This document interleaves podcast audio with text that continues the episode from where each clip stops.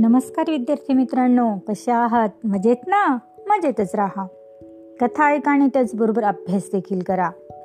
दालन संस्कार कथांचे या माझ्या उपक्रमात मी माधुरी पाटील शाळा मोडाळे तालुका इगतपुरी जिल्हा नाशिक. तुम्हा सर्व छोट्या दोस्तांचे मनापासून हार्दिक स्वागत करते. मुलांना या उपक्रमात आपण ऐकत आहोत नाबाद चतुर बिरबल यांच्या कथा. चला तर मग सुरू करूयात आजची नवीन गोष्ट. गोष्टीचे नाव आहे बिरबल कन्येचा प्रताप. एकदा पाछाने दरबारातील मंडळींना तीन प्रश्न विचारले. त्यातला पहिला प्रश्न असा होता ईश्वर कुठे राहतो? दुसरा प्रश्न असा होता त्याचं तोंड कुठल्या दिशेला आहे? आणि तिसरा प्रश्न असा होता तो काय करू शकतो? ईश्वराबाबतचे हे प्रश्न उत्तर देण्याच्या दृष्टीने कठीण. म्हणून इतर सर्व गप्प बसले. पण बिरबल म्हणाला खवीन या प्रश्नांची उत्तरे द्यायला मला चार दोन दिवसांचा अवधी द्यावा. बादशाने बिरबलाचे ते मान्य केले.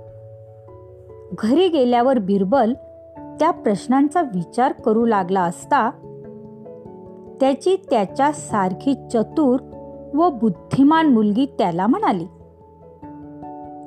पिताश्री कोणत्या गोष्टींचा विचार करता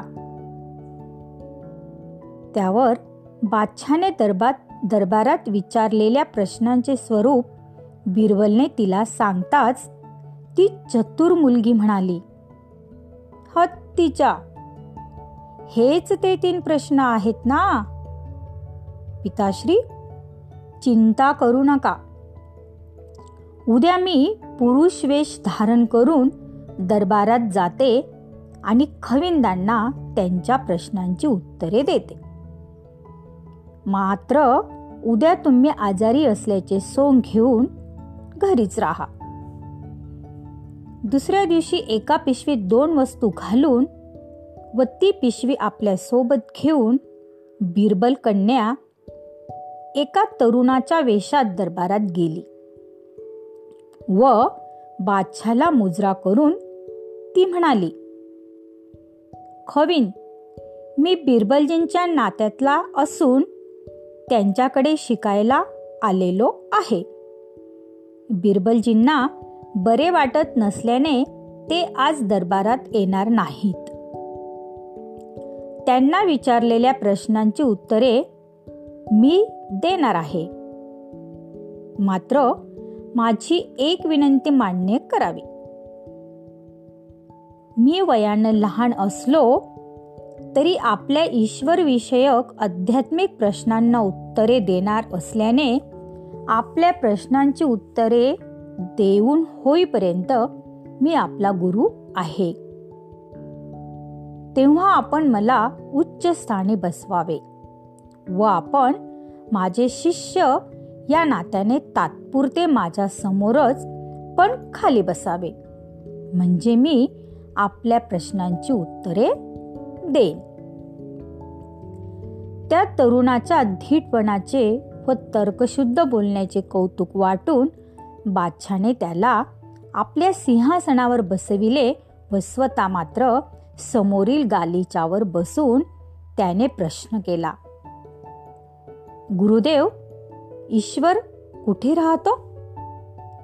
तो प्रश्न कानी पडताच बरोबर आणलेल्या पिशवीतून दह्यानं भरलेलं एक गाडगं बाहेर काढून त्या तरुणानं बादशाला विचारलं शिष्यवरा या दह्यात लोणी कुठे आहे? त्यावर बादशाने उत्तर दिले गुरुदेव या दह्याच्या अणुरेणूत लोणी भरून राहिला आहे. त्यावर तरुण म्हणाला मग ईश्वर सुद्धा या विश्वाच्या अणुरेणूत भरून राहिला आहे. बादशाने पुढचा प्रश्न केला गुरुदेव त्या ईश्वराचं तोंड कुठल्या दिशेला आहे? तरुणाने बादशाला उत्तर दिले. सोबत आणलेली मेणबत्ती पिशवीतून काढून ती पेटवली. शिष्य श्रेष्ठा या मेणबत्तीच्या ज्योतीचं तोंड कुठल्या दिशेला आहे? त्यावर बादशाह म्हणाले या ज्योतीचं तोंड तर सर्व दिशांकडे आहे.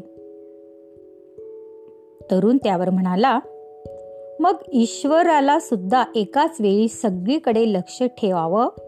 लागत असल्याने त्यांचे तोंड म्हणजेच त्याची दृष्टी सर्व दिशांकडे आहे.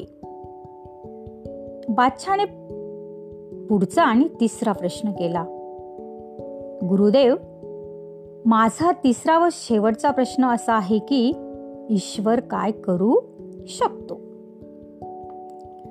त्यावर त्या तरुणाने म्हणजेच बिरबल कन्या. हिने उत्तर दिले. इथे घडलेला प्रकार पाहणा त्या परमेश्वराने माझ्यासारख्या एका सामान्य तरुणाला राजसिंहासनावर बसवून तुमच्यासारख्या सम्राटाला माझ्यासमोर आदबीने बसाव बसायला लावले आहे. अशा तऱ्हेने परमेश्वर अशक्य गोष्टी शक्य करून दाखवितो. त्यावर बादशाह हात जोडून त्या तरुणाला म्हणजेच बिरबल कन्येला म्हणाला गुरुदेव आपण सामान्य तरुण नाही. आपण कोण आहात ते मला सांगाल का? त्यावर तो तरुण म्हणाला खवीन आपले म्हणणे खरे आहे. मी सामान्य तरुण नसून मी सामान्य तरुणी आहे कारण मी बिरबलजींची कन्या तेजस्विनी आहे. बिरबल कन्येच्या या खुलाशाने बादशाह अपार बादशाला अपार कौतुक वाटले व त्याने तिला मौल्यवान वस्त्रालंकार देऊन मोठ्या सन्मानाने तिच्या घरी पाठविले. होता की नाही बिरबल चतुर आणि हुशार? आवडली ना आजची गोष्ट? चला तर मग उद्या पुन्हा भेटूया अशाच एका नवीन गोष्टीसोबत. तोपर्यंत धन्यवाद.